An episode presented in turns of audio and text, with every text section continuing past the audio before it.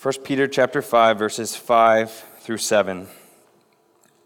Likewise, you who are younger, be subject to the elders. Clothe yourselves, all of you, with humility toward one another, for God opposes the proud, but gives grace to the humble. Humble yourselves, therefore, under the mighty hand of God, so at the proper time he may exalt you, casting all your anxieties on him, because he cares for you. This is God's word. Let's pray.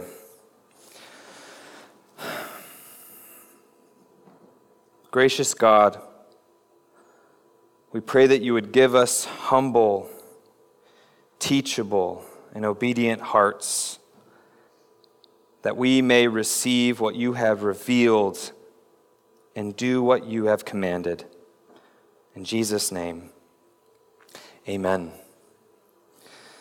Well, Ronald Reagan told the following story. Ronald Reagan said this: I once addressed a very large, distinguished audience in Mexico City and sat down to rather scattered and unenthusiastic applause.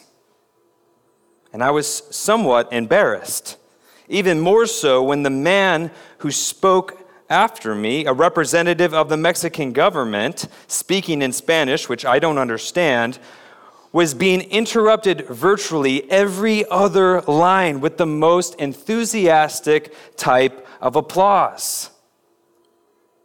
To my embarrassment, I started clapping before anyone else and longer than anyone else, until our ambassador leaned over and said to me, I wouldn't do that if I were you.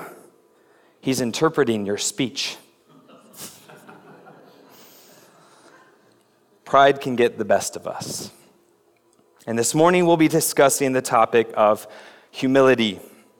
We live in a day and age in which our culture is obsessed with self. We're encouraged to promote ourselves, make ourselves out to be greater than we actually are. And so we all need a conversation on humility more than most of us are prepared to admit. We all think higher of ourselves than we'd like to admit. And so I've structured this message around 3 points. We'll see that Christians humbly submit to their leaders, Christians humbly serve others, and Christians humbly depend on God. And the main point, which I hope you see here in this text, is this: that humble Christians submit to their leaders, serve others, and depend on God. Humble Christians submit to their leaders, serve others, and depend on God. Last week, Peter addressed the elders in the church, who we learned were not just the older generation within the church, but leaders that the Lord had given to the church to be overseers and shepherds. Peter emphasized that their leadership should not be motivated by the expectations that they thought that people would have. It shouldn't be motivated by money or influence. It shouldn't be motivated by control, but their desire should be to care for God's people with a willing eagerness. This is how God designed leadership in the church. Jesus shepherds his church through a plurality of elders. And in our section this morning, Peter turns his attention to the rest of the church. And he first addresses the younger people in the church. Take a look again at verse 5. We see Christians humbly submit to their leaders. Verse 5 says, likewise, you who are younger, be subject to the elders. Why does Peter address the young people in the church specifically? Well, there's a tendency when we are younger to resist the authority figures in our lives. We feel like we know better. And I think most of us who are older can agree that that's how we felt when we were younger. Most commentators agree that most likely Peter is speaking specifically to young men in the church. They are the ones who are often driven to prove themselves and are more likely to question the authority in their lives. But this doesn't mean then that young women are exempt from this exhortation and warning, or that the whole church is exempt.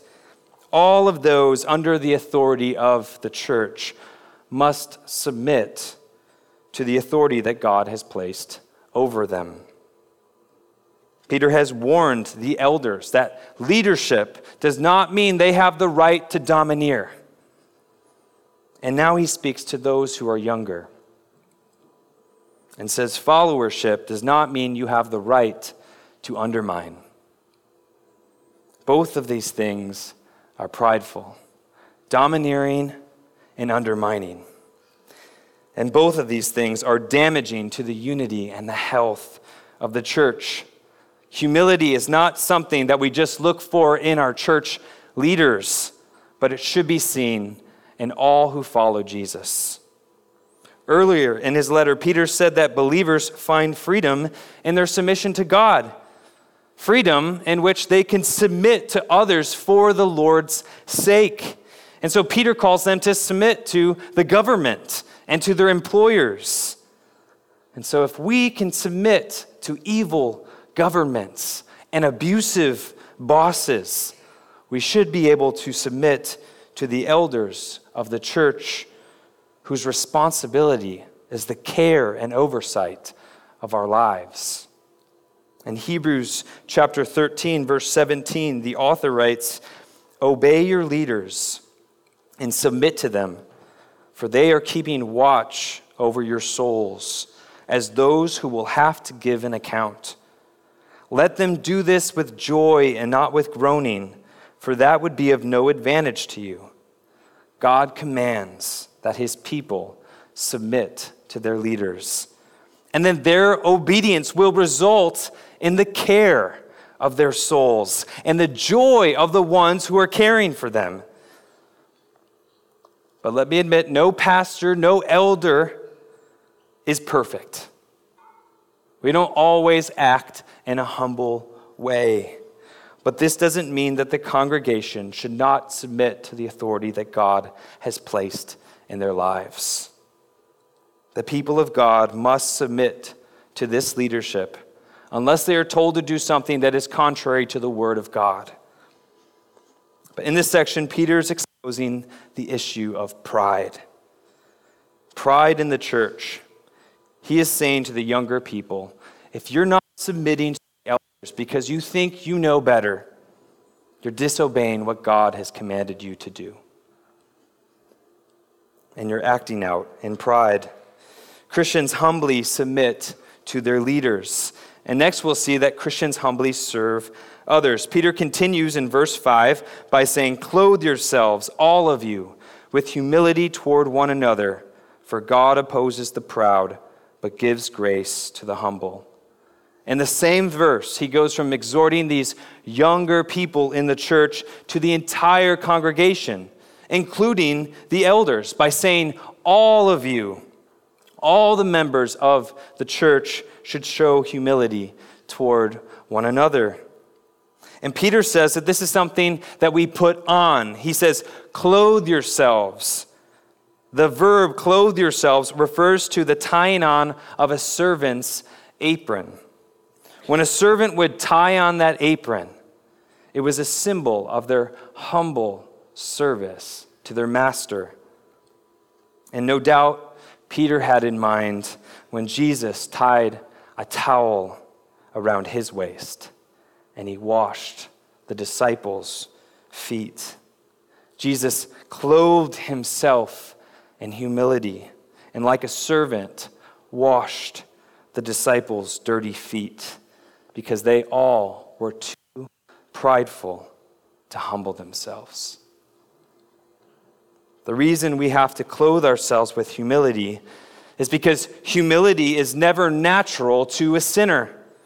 And even as redeemed people, we still have sinful tendencies. And so Peter tells us that we have to put humility on.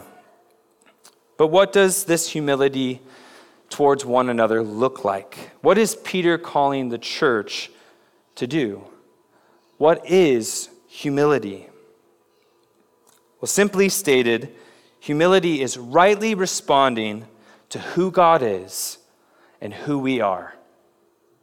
Humility is rightly responding to who God is and who we are. The New City Catechism explains who God is by saying, God is the creator and sustainer of everyone and everything.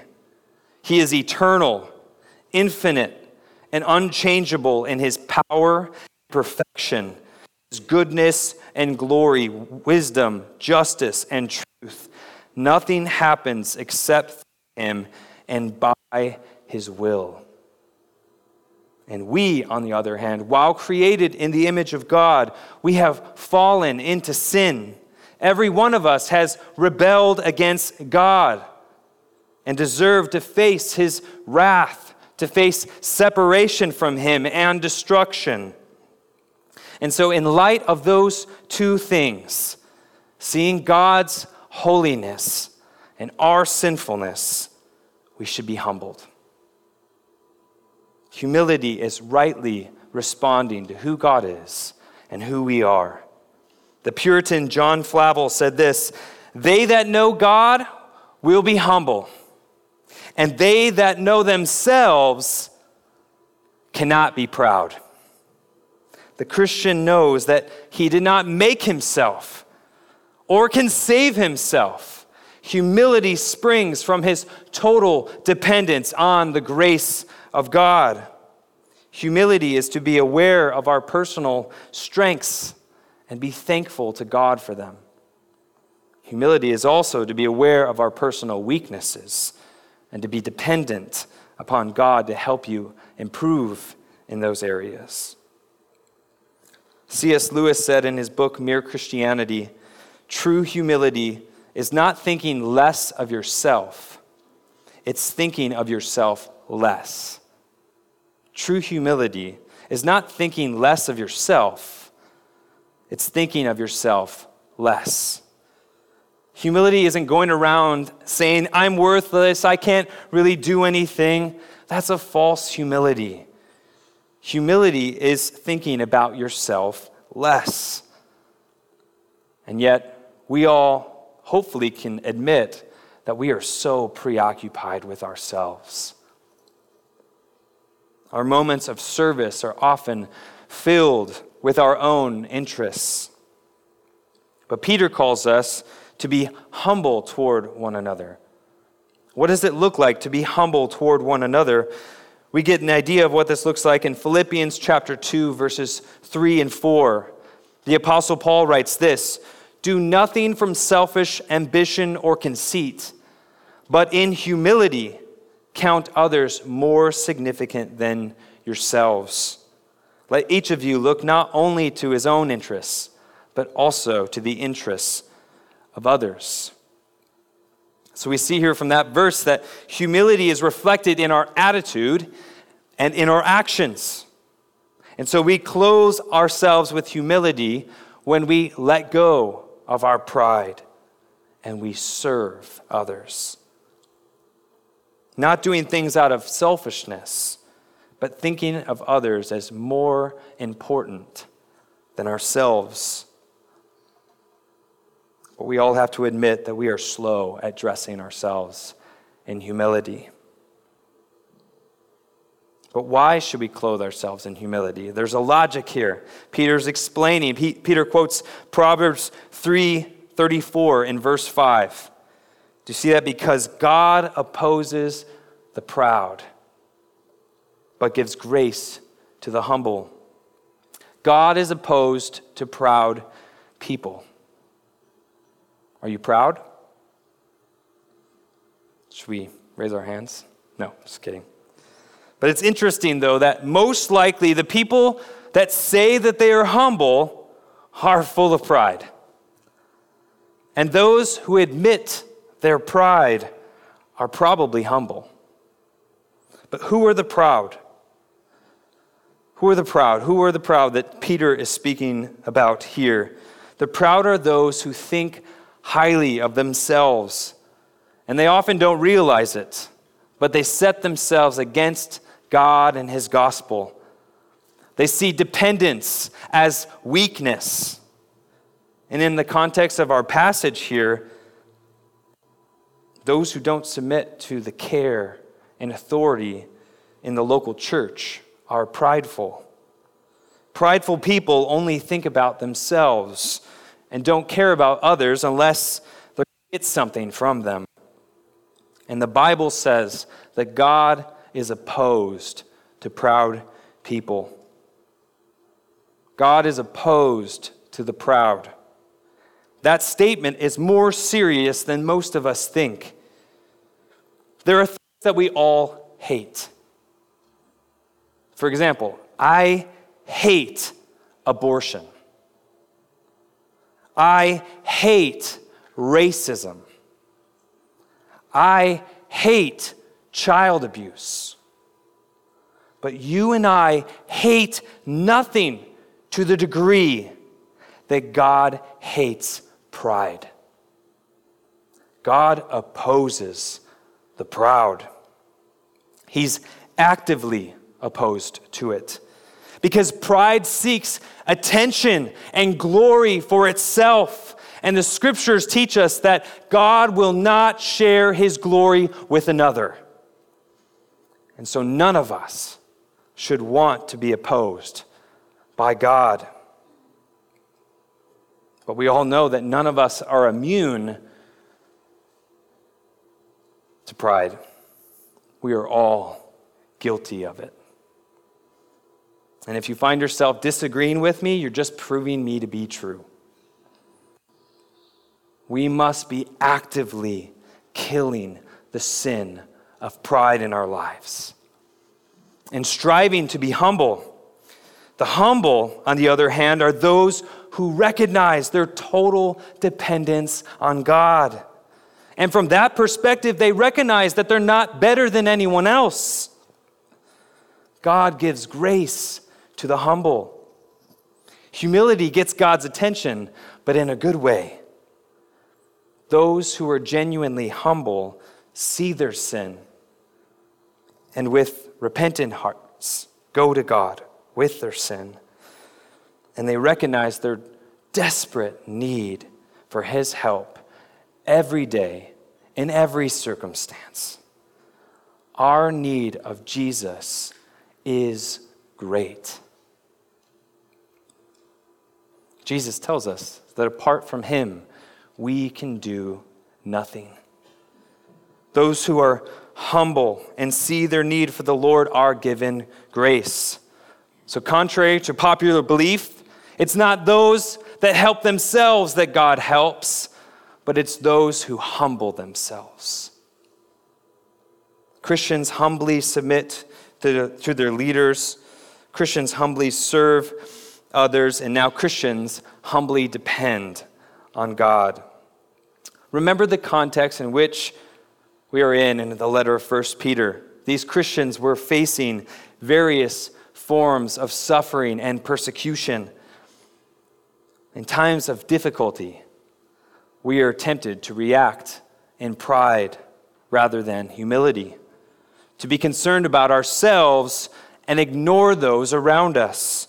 And so in verse 6, Peter writes, "Humble yourselves, therefore, under the mighty hand of God, so that at the proper time he may exalt you."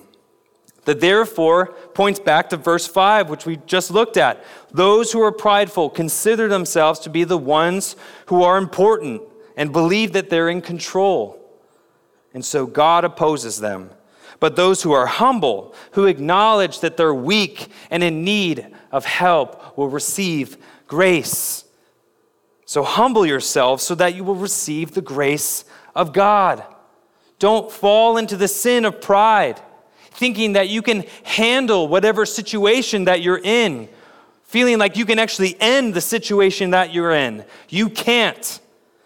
Recognize your own powerlessness and weakness, and remember that God is in control. Don't forget that you are under his mighty hand. Peter's reference to the mighty hand of God reminds these suffering saints of God's providence. The trials, the sufferings, all the difficulties in their lives are all under God's control and plan. In Isaiah 41, verse 10, it says, "Fear not, for I am with you. Be not dismayed, for I am your God. I will strengthen you. I will help you. I will uphold you with my righteous right hand." God promises security for his people with his hand. His hand is also used in reference to his saving power. In the book of Exodus, we are told that God saved his people out of slavery in Egypt with his mighty hand. And Peter says that this mighty hand is what believers must humble themselves under. God is sovereign. He is the Lord of all, and all things bow to him. And so those who are his, those who profess obedience to him, should be humble and submissive. And when we do, we have this amazing gospel promise that at the proper time, we will be exalted. There is a time coming when those who have humbled themselves will be vindicated and brought out of their suffering. We have a promised future hope. He truly gives grace to the humble. And Peter learned this from Jesus. In Luke 18, Jesus gave the parable of the Pharisee and the tax collector. The Pharisee went up to the temple to pray and proved himself to be self-righteous. He said, "God, I am thankful that I'm not like that other man." He trusted in himself and boasted about his outward life, full of pride. And then we have the tax collector who stood far off, who could not even lift his eyes to heaven. And he says to God, "God, be merciful to me, a sinner." The tax collector humbled himself under the mighty hand of God. And Jesus says that this man, the tax collector, went down to his house justified rather than the other. And then Jesus says, "For everyone who exalts himself will be humbled." Remember, God opposes the proud. "But the one who humbles himself will be exalted." As one commentator puts it, those who allow themselves to be humbled under God's mighty hand are those who will find grace when Jesus Christ appears. What an amazing promise to us in the midst of trials. But how do we humble ourselves under the mighty hand of God? What does humbling ourselves look like? Take a look at verse 7. Peter writes, "Casting all your anxieties on him because he cares for you." Peter wrote this to a church afflicted by suffering and distress, and so he knew that they had anxious thoughts. The call to humble ourselves here is relation to trust in God, to dependence in God.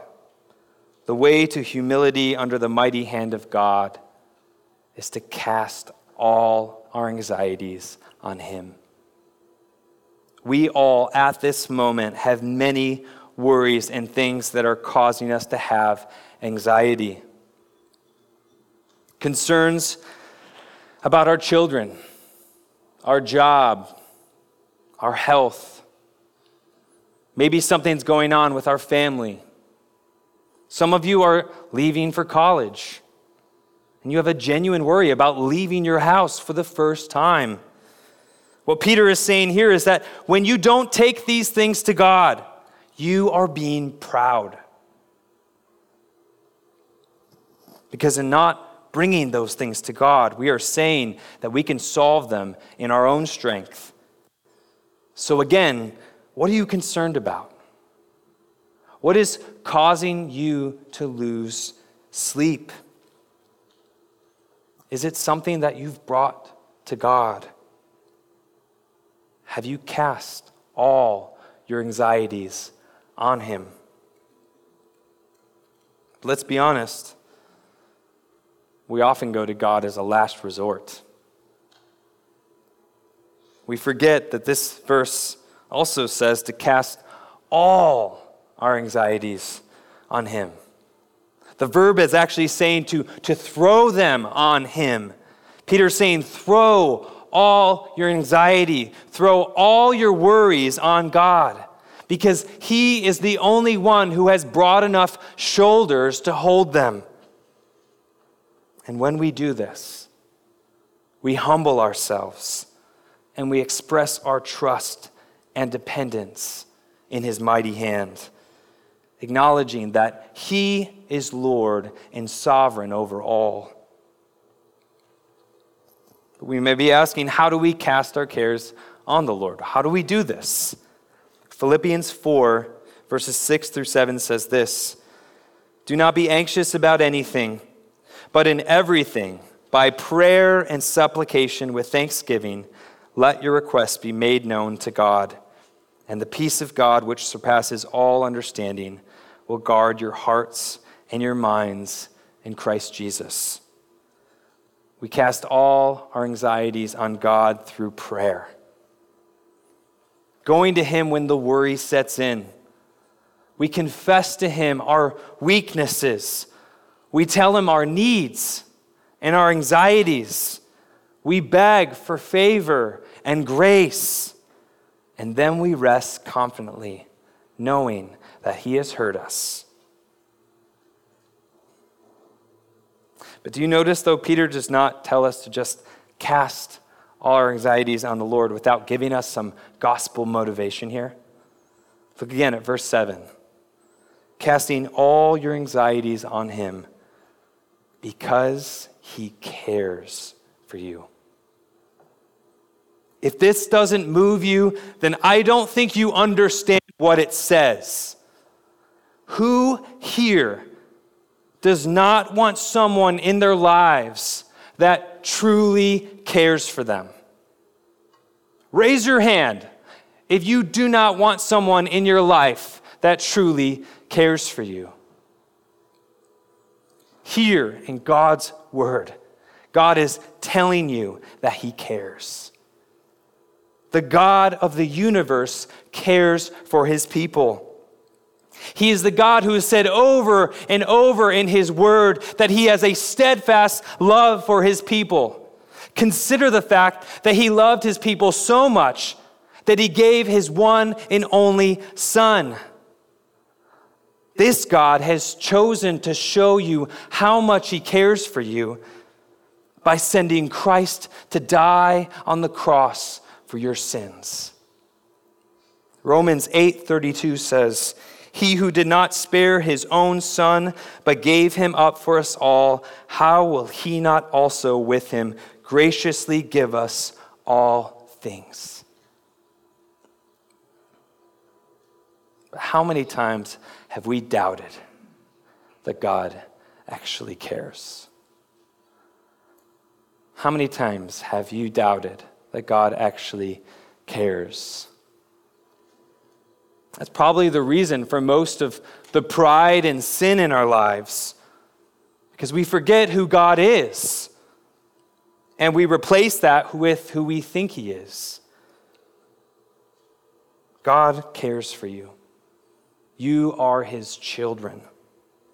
See his care in wanting you to throw all your burdens on him. He cares about your worry about the gas prices right now as much as he cares about your concern for that family member who has cancer. Cast all your anxiety on him.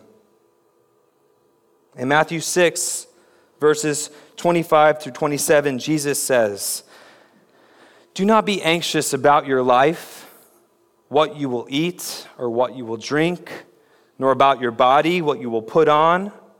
Is not life more than food, and the body more than clothing? Look at the birds in the air.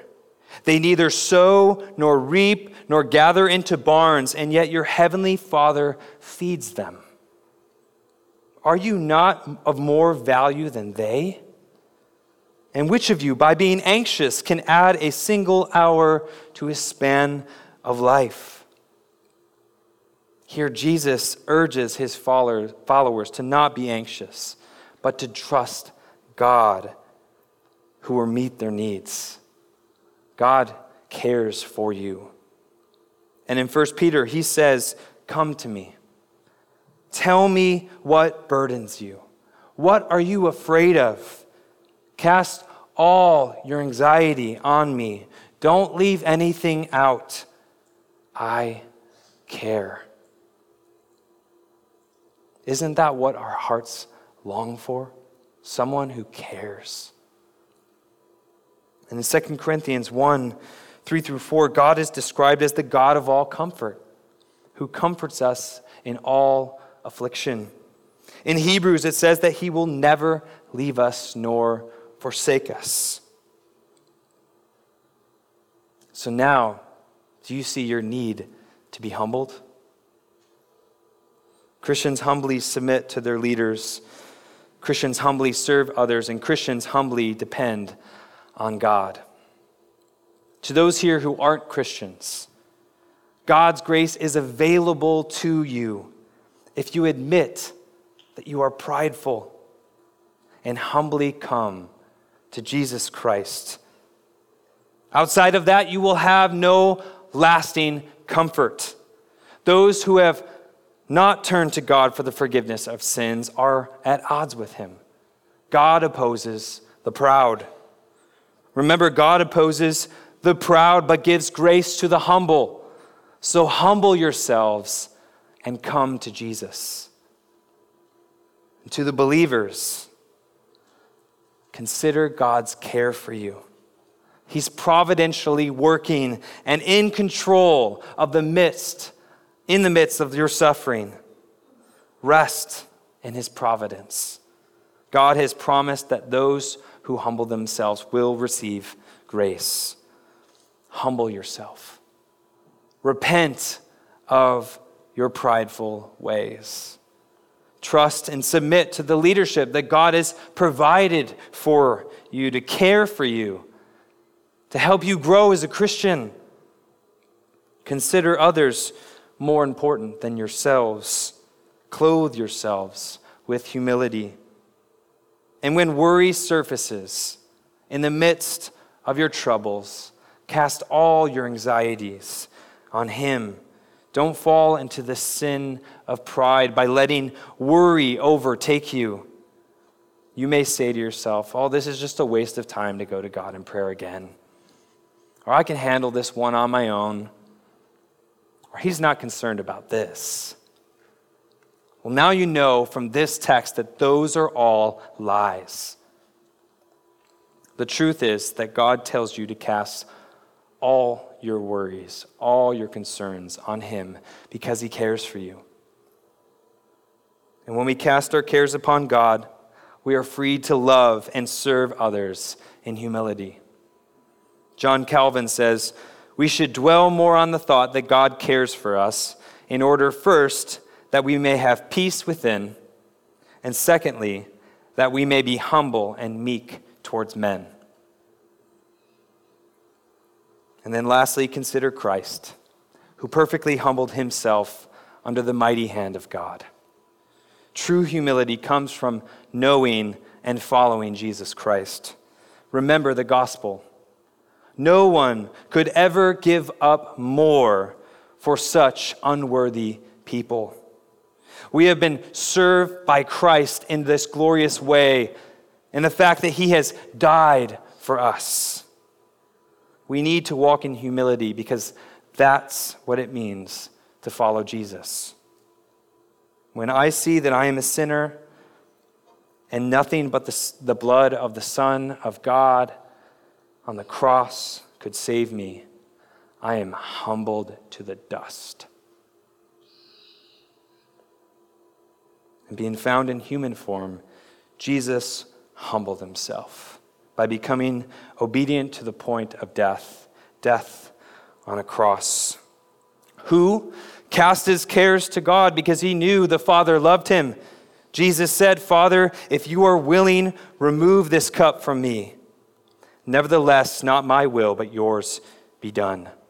And therefore, God has highly exalted him and bestowed on him the name that is above every name, so that at the name of Jesus, every knee should bow in heaven and on earth and under the earth, and every tongue confess that Jesus Christ is Lord, to the glory of God the Father. Humble yourselves so that you may be exalted. Cast your anxieties on him because he cares for you. Humble Christians submit to their leaders, they serve others, and they depend on God. Let's pray. Lord, we are so thankful for your word this morning. We are humbled by the fact, Lord, that we know who you are, and we know who we are. And Lord, we confess that we are a prideful people. We often consider ourselves over others. We are often more concerned about our comforts than caring for those who are in need.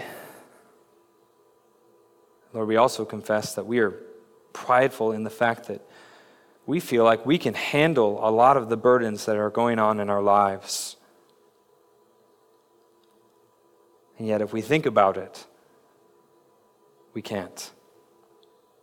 But we know someone who can. Lord, we're thankful for the reminder of the fact that we can come to you to cast all our anxieties on you, and that they're not a burden to you, but you tell us that you want us to do it because you care for us. Lord, help us to be submissive to those that you have placed in authority over our lives. Lord, we pray that you would help us to, in humility, to serve one another. And Lord, we pray that you would help us to depend on you and not depend on ourselves. For you are opposed to the proud, but you give grace to the humble. We pray this in Jesus' name. Amen.